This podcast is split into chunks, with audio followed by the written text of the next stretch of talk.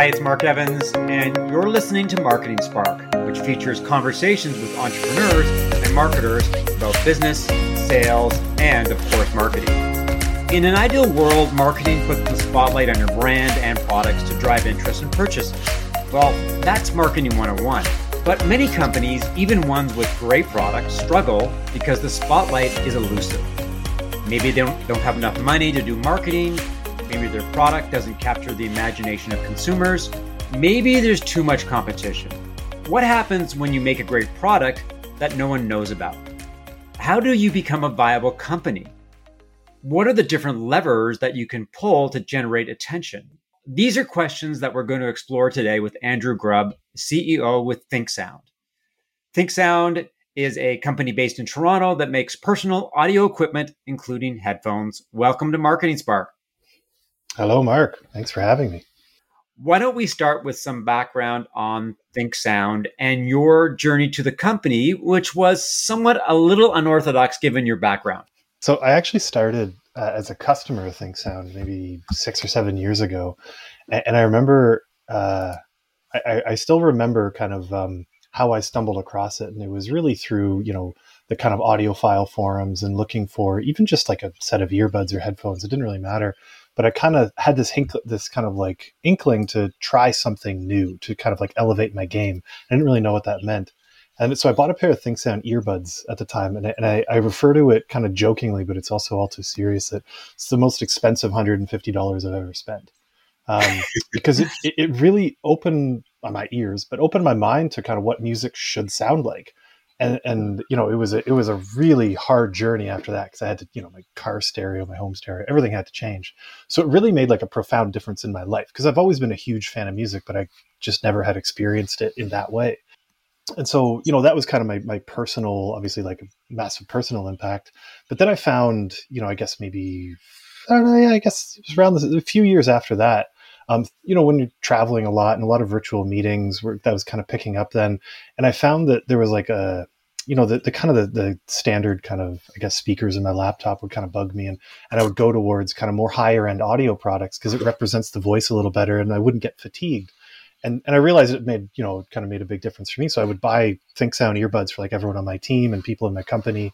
And it just, I just felt like people deserved to give it a shot.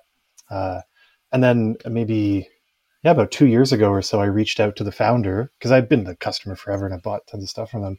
And I was just kind of wondering what was going on. He said, Yeah, you know, he's like getting a little tired running the business as solopreneur and, uh, you know, wasn't really sure what the, the future was. And I convinced him to, to kind of, you know, I guess let me and uh, another person uh, partner in with the company and sort of bought a big chunk of it, of it off of him and moved it to Canada. And it's now a kind of like, a, we call it like a repatriated company. It's not a Canadian firm.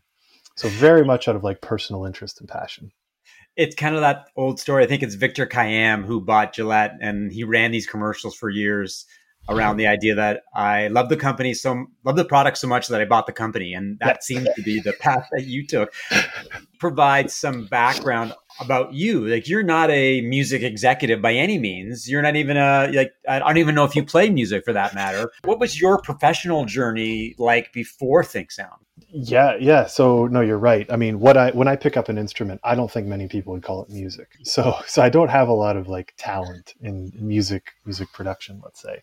Uh, no, my background is funny enough. It's you know it started off as as engineering, but quickly switched into you know management and entrepreneurship. And i was uh, you know I've, I've, been in corporate innovation for a number of years. I, I also still run a you know boutique consulting firm around employee experience design. So very b2b working with you know fortune 500 companies in a management consulting context. Why don't we talk a little bit about ThinkSound? What does the company do? What kind of products does it make? Where does it fall in the scheme of things? Because obviously you can buy some cheapy headphones off amazon for 10 bucks and at the high end, you can buy Beats and Bose and you know all kinds of really amazing products. What does ThinkSound do, and where does it fall in the spectrum? Primarily, like the number one kind of condition we have to satisfy is does it sound good? Our kind of internal goal is to make uh, to to make sustainably made portable audio products um, that beat our competitors at three to five times the price. That's sort of like our internal mission, if you will. The way we go about it is a lot of a lot of companies have manufacturing set up overseas, whether it's uh, Taiwan or, or Korea or, or China. Um, we're, we're, no different.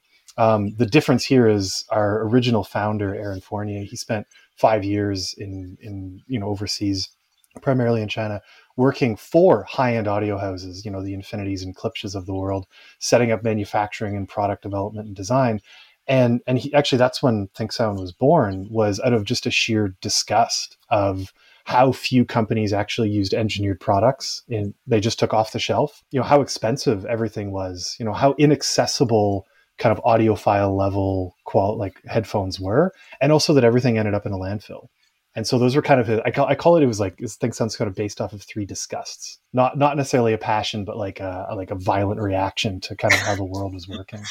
And so so where we sit is there's a pretty linear relationship like in the market between you know cost and quality uh, like sound quality we're going to air quote that because um, there are as soon as you as soon as an audiophile hears this, they're like, ah, there's so much subjectivity and so of course there is, there's tons. And so what we do is we try, you know, our goal is to kind of disrupt that that that curve a little bit, and and there are there are other companies doing it, of course, but uh, but we try and sit kind of in the I don't know if you know Bowers and Wilkins, we're kind of in the the B and W range of audio quality, a little bit less expensive. So our headphones, like I'm, I'm wearing our OV21s right now. They're they retail for five hundred dollars, and we regularly compete against you know fifteen hundred to two thousand dollar Klipsch headphones, as an example. Our, our kind of internal mission is for more people to hear music the way it was meant to be heard, and there's two parts to that. There's music the way it was meant to be heard, so it has to sound great, and more people, so it has to be more accessible, and that generally means lower price. Where's the company at in terms of its growth? You repatriated the company back to Canada. You're making product. It sounds like the the portfolio is expanding. Where are you from a sales perspective? It's interesting. I, it, on one hand, it's like not encouraging at all, um, but it's very much by design. When we kind of reset, when we joined the firm, we reset the entire company. You know, rebranded absolutely everything, re- like redid all of our product line, and we so we started in our R and D. So we basically took everything off the shelf for about a year, and then we re- and then we started with kind of what we could get quickest to the market, which was a wired earbud. Um, and then eventually we came out with these over ears. We have a couple other products in development. It's been very challenging. So I would say right now, quick answer: two products in market, both wired, one in ear, one over ear. We have multiple wireless as well as in home. Uh, we have a power, pair of bookshelf speakers that we're, we're kind of designing. It's COVID has been incredibly challenging, not only with the global global chip shortage supply. So all of our Bluetooth products just like ground to a halt a year ago. We can't do any more research and development on them. Dealing with manufacturers overseas without being able to go and sit there in the factory, that's difficult. And so things take a lot longer. Mm. So we're probably we probably lost a year of development in the past two years, um, which I know is a common story. But but for us, it's kind of it's kind of frustrating when you put everything on hold like you just you completely reset the firm and then when you start it's a lot slower than you want it to be as far as development. Luckily we so when we launch a new product we always do a pre-sale with our existing customers and the uptake's really good. Like we you know we have we have a a loyal group of customers and i'm always i'm always overjoyed that honestly that anybody buys a product without hearing it. Like that, that that's always it's always always makes me happy. So what kind of marketing has ThinkSound done over the past year or so? Obviously, when you've got supply constraints and development challenges, you probably want to throttle back on marketing. Are you doing any right now? And if so, what kind of marketing is happening? So it's interesting. I was kind of thinking about this, um, like in kind of preparing for our conversation. The company was was found The growth of the company, let's say, was founded on kind of word of mouth, grassroots marketing. Um, and, and, literally, what that means is uh, Aaron, our original founder, he's a bassist uh, for a metal band. He's a huge metalhead, and he would kind of almost roadie with a lot of metal bands. And he'd go to these festivals and concerts, and everyone would kind of get along. And then the musicians would start using the headphones, and then it would kind of circle through the cycle through the network. And then you know, fans of those of those types of music would would kind of like catch on. And so we have like a diehard metal and jazz following. So people who listen to certain bands would kind of have an affinity to to our products, which is very which is you know i think that's like a it's a wonderful feeling to know that you, our growth is authentic it's through authentic um, relationships. And when we kind of translate that to like the last couple of years, that wasn't possible. There's nothing about that that was possible. There's no music festival, there's no concerts, none of that has happened. So we've experimented with um, kind of sponsoring uh, at home concerts, uh, very limited success with that. We've also sponsored music festivals. You know, it's interesting because there's there's kind of two sides to it. One is, hey, what kind of reaction do we get from artists? Like so so from, from hip hop and R and B artists, what kind of this, this is this one festival in Toronto? What kind of reaction do we get from them? And then B is how many sales did we make as a result? And it's hard because as fans of music and obviously fans of our of our product, we get caught up in just caring about artist feedback. And when people listen to it and they say this is amazing, I, I would rather hear a compliment than make a sale. It's almost like we're you know we're being a little self-sacrificial by saying let's put ourselves into a place where we develop interest and validation in what we're doing. But those aren't the same people who buy our products necessarily. So there have been a lot of like commercially maybe unsuccessful ventures in, in marketing and sales but they feel really good which is which is really funny. And and considering this is very much a passion for all of us it's not necessarily our core source of income we don't really question that maybe enough, but but we but you know it, it aligns with our philosophy. Uh, but as far as what has worked kind of commercially, we have again kind of thinking about networks and musicians. There's a lot of musicians kind of that we're you know friends uh, friends with, and they they've promoted our products on their channels, and and you know we're we're, we're allowed to kind of promote their their new album releases and tour dates on ours and we have kind of a bit of a collaboration that generates a lot of interest which is good. Funny enough because we have such a loyal following anytime we release a new product that's where most of our sales come from is people who already know us.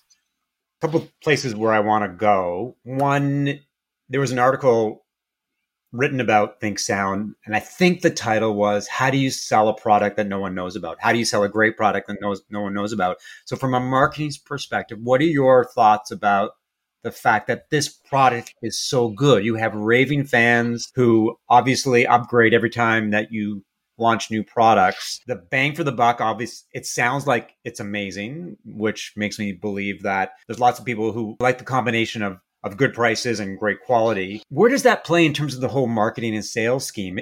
How do you get that message out to the marketplace? Well, I think I think embedded in that is a bit of education. If we're trying to disrupt that curve that I referred to a while ago, you know, there's the idea that you, we need to kind of educate some of the market.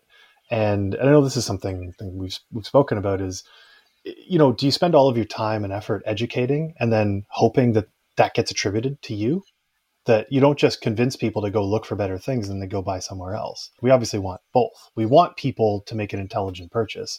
We also want them to make that purchase with us. Part, partly because we're a business and partly because we believe in what we make. So there's there's you know there's kind of like a synergy there, if you will. If I had a good answer, I, I think that'd be too simple. It, it's a it's a really tricky question because there are you know I guess my my kind of like more skeptical side would say that we've kind of fallen into this this this sort of expectation within uh, you know uh, B2C goods that advertising is the way that people learn about things and advertising is the way that companies reach people and those with bigger advertising budgets will get those people and that can be true and and so the question we have to ask ourselves is does that align with how we want to grow our company? In the b2b saas world where i spend a lot of time these days most of my time these days a concept that is rearing its head is community. And community is sexy right now because it's a way of doing marketing and sales but having other people do it for you. So rather than having to spend the money on advertising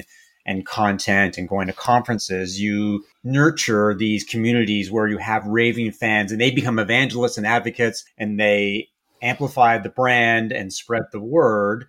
And it strikes me that the marketing asset that ThinkSound does have is a community. What are your thoughts and plans to leverage that? People love your product. People love to talk about your product. How do you activate them so that they become in some respects a marketing and sales army? Yeah, it's a great question. And I would say we've actually done a decent job in activating it. Our problem is our community is small. And and I think our core challenge right now is to grow the community, which I can't really speak to the success of that because we are literally just starting that. Um, in the past couple months, we started trying to grow a community, and a lot of that is through influencer marketing. Um, it isn't necessarily like I'm not not a huge fan of paying people a ton of money because they have a ton of followers. I'm more of the nano and micro influencers because they tend to have more relevant and aligned followers and, and people pay attention to what they say. I, I, in general, I, I would say my response, it's a bit of a fictitious and imaginary response because it's what we plan to do. Talk talk to you in three months and tell you how it goes. But we need to go create a network of I say influencers, but I don't want to use it in the same term that we're like as our kind of common parlance, like people who can influence others, and we want to incentivize them to influence others. A lot of these people aren't necessarily music lovers, so we know that you know, it used to be that headphones were used for music and then headphones started being used for like work and travel and, and gaming is massive. And we have to kind of, we know we have to branch outside of music in order to kind of really broaden our community. When I think of influencer marketing, it sounds kind of slimy. It sounds a little dirty. It sounds like there's a lot of pay for play and perhaps a lot of influencer marketing is not authentic. These mm-hmm. influencers don't necessarily like the products or love the products that they're promoting. What's your approach to influencer marketing? How do you identify them? How do you attract them? And how do you compensate them? Because you want people who are obviously music lovers or video game lovers, or they're always on Zoom and they want a better approach to using audio. How do you mm-hmm. discover mm-hmm. them and how do you get them on site and how you how do you keep them? three months from now, I'll let you know. um, I have guesses. Like this is where we're starting to experiment with that, but I absolutely agree. So considering, you know, I know I've said it a couple times, but we kind of demand authentic growth out of ourselves. And so we don't want to convince people that don't want to be convinced. We don't want slimy influencer marketing. We don't want to grow through channels that don't believe that we actually have a good product. The idea of pay for play without alignment of of like why the product exists i'm not into that you know i, I can't i can't say exactly how we're going to do it because i don't actually know yet to, to try a few different ways but absolutely one of our goals is to grow through grow like let's say through influencers in specific specifically have the have people who believe in it and who agree that our product is good those are the ones we want to, to work with the hard part for us is that means we have to send out a bunch of free headphones a lot of time and, and that can be expensive. That's kind of our commodity. That's our currency, I guess, not a commodity. It's our currency at the moment, which is, in honest, in all honesty, no different than the reviewer space.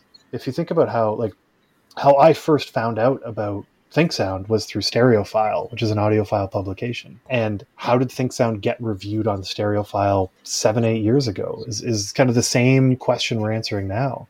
And when you go to reviewers, there's we have uh, luckily Aaron Aaron has been a part of this community for many, many years. There's a lot of reviewers that really like him and really trust his product, and they'll they'll they'll, they'll put us ahead of line from you know whatever's coming out of you know Sony or Klipsch's uh, lab. They'll say, yeah, no, we know this is gonna, we know that we're gonna have a, an emotional reaction to this, and we're gonna have thoughts about it. So we'll we'll write a review on it, and that's great. There are still a ton of reviewers that say, yeah, no problems, give me ten grand and I'll review your product. right. No thanks. Right. I have zero interest we've had we've been approached by so many publications for like Christmas Christmas wish lists, like to get onto Oprah's, you know, kind of like holiday gift giving guide. You got to cut a fifty thousand dollar check. Like mm. to me, that's not authentic. That isn't that isn't you know the the the kind of the channel believing in the product. That's the channel believing in the paycheck, and I'm that that doesn't interest me. Well, that's the reality for a lot of companies, particularly startups who have limited marketing budgets they are the Davids trying to battle the Goliaths. What are your thoughts from a management perspective, from a strategic perspective, in terms of the levers that David can pull to battle Goliath when you don't have the financial resources to go head to head?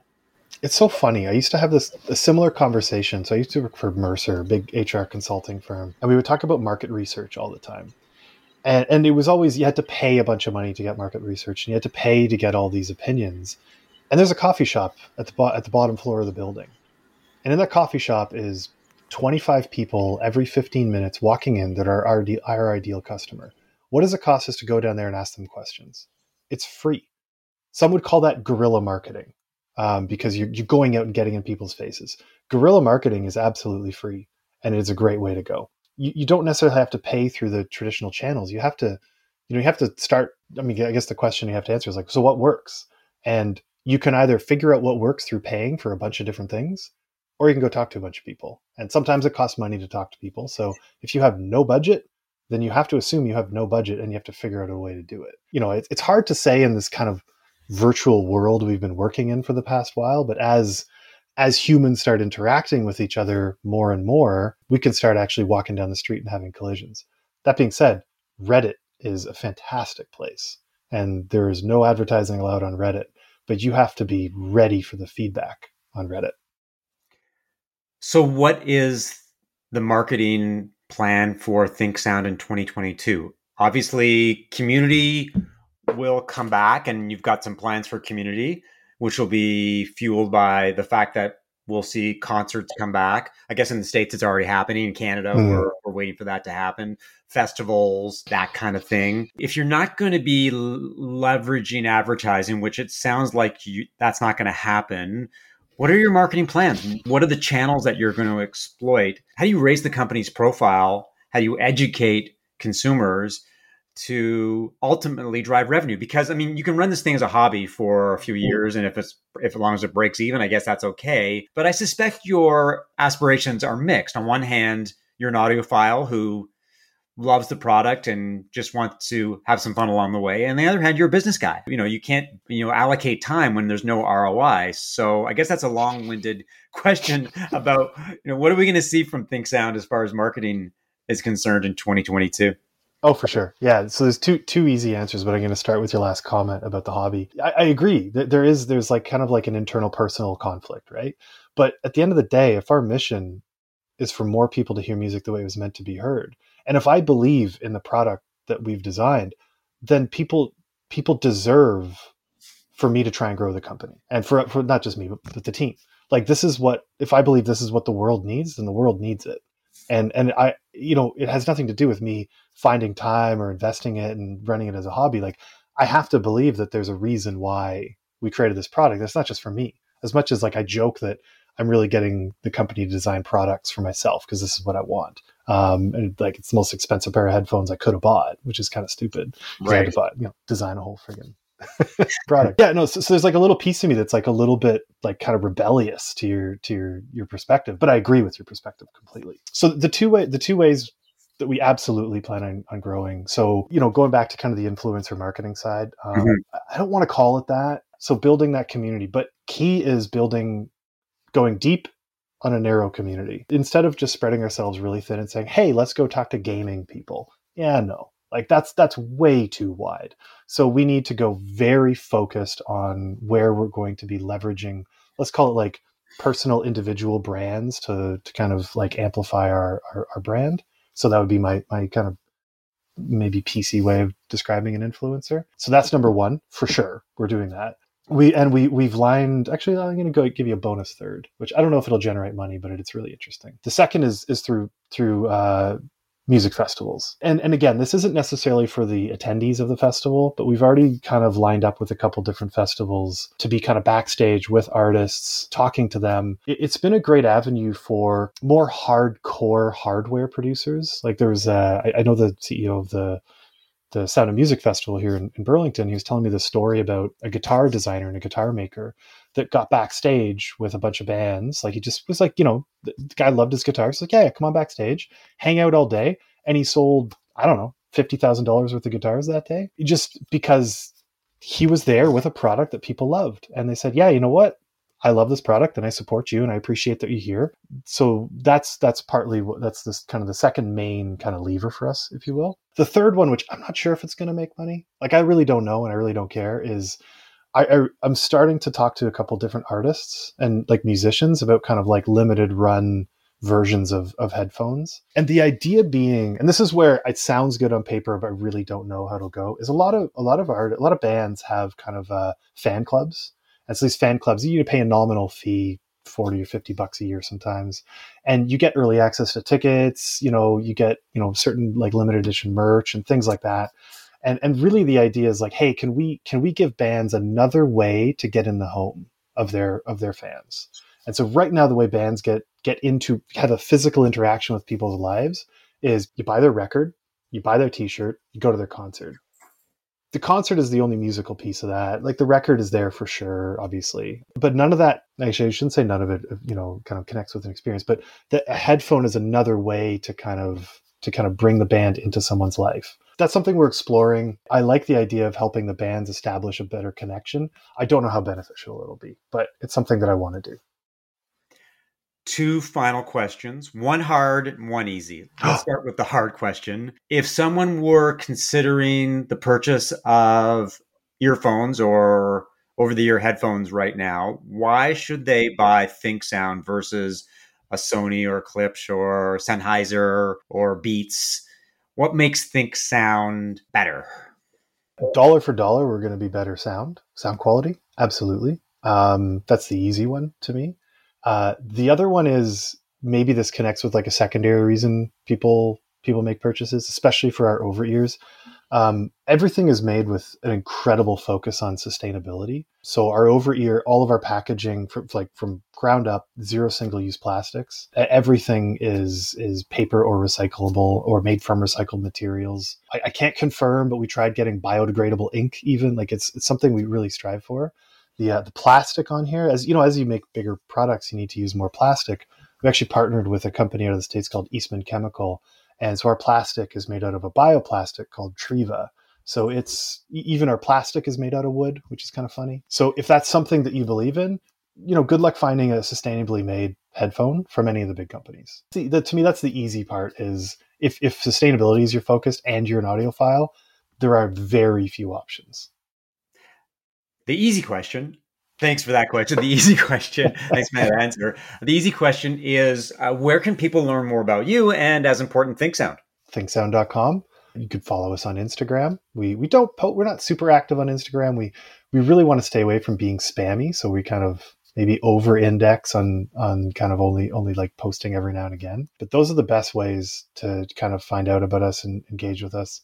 We're super responsive because this is all of our passion you know, our turnaround time on communication is pretty instant. If it goes a day without a response, that's kind of like it's kind of sickening to us. A comment and a, and a final question. The comment will be for anyone who is an Instagram fan and a music fan listening to this podcast. I'm sure they're going to circle back with you and tell you that you can enjoy the best of both worlds. You can be on Instagram, you can have an active presence, you can build a community, and you can avoid being spammy. So prepare yourself for the barrage of social media strategists who will come to you with uh, with services. Maybe maybe they'll maybe you can do a little barter swap. You know, headphones for headphones for free advice, something like that. The other question, well, see, Andrew has welcomed to you if you're a social media strategist and you want a free pair of headphones for exchange in exchange. I'm sure he'll be he'll be all ears. The other question would be, where can you buy ThinkSound products?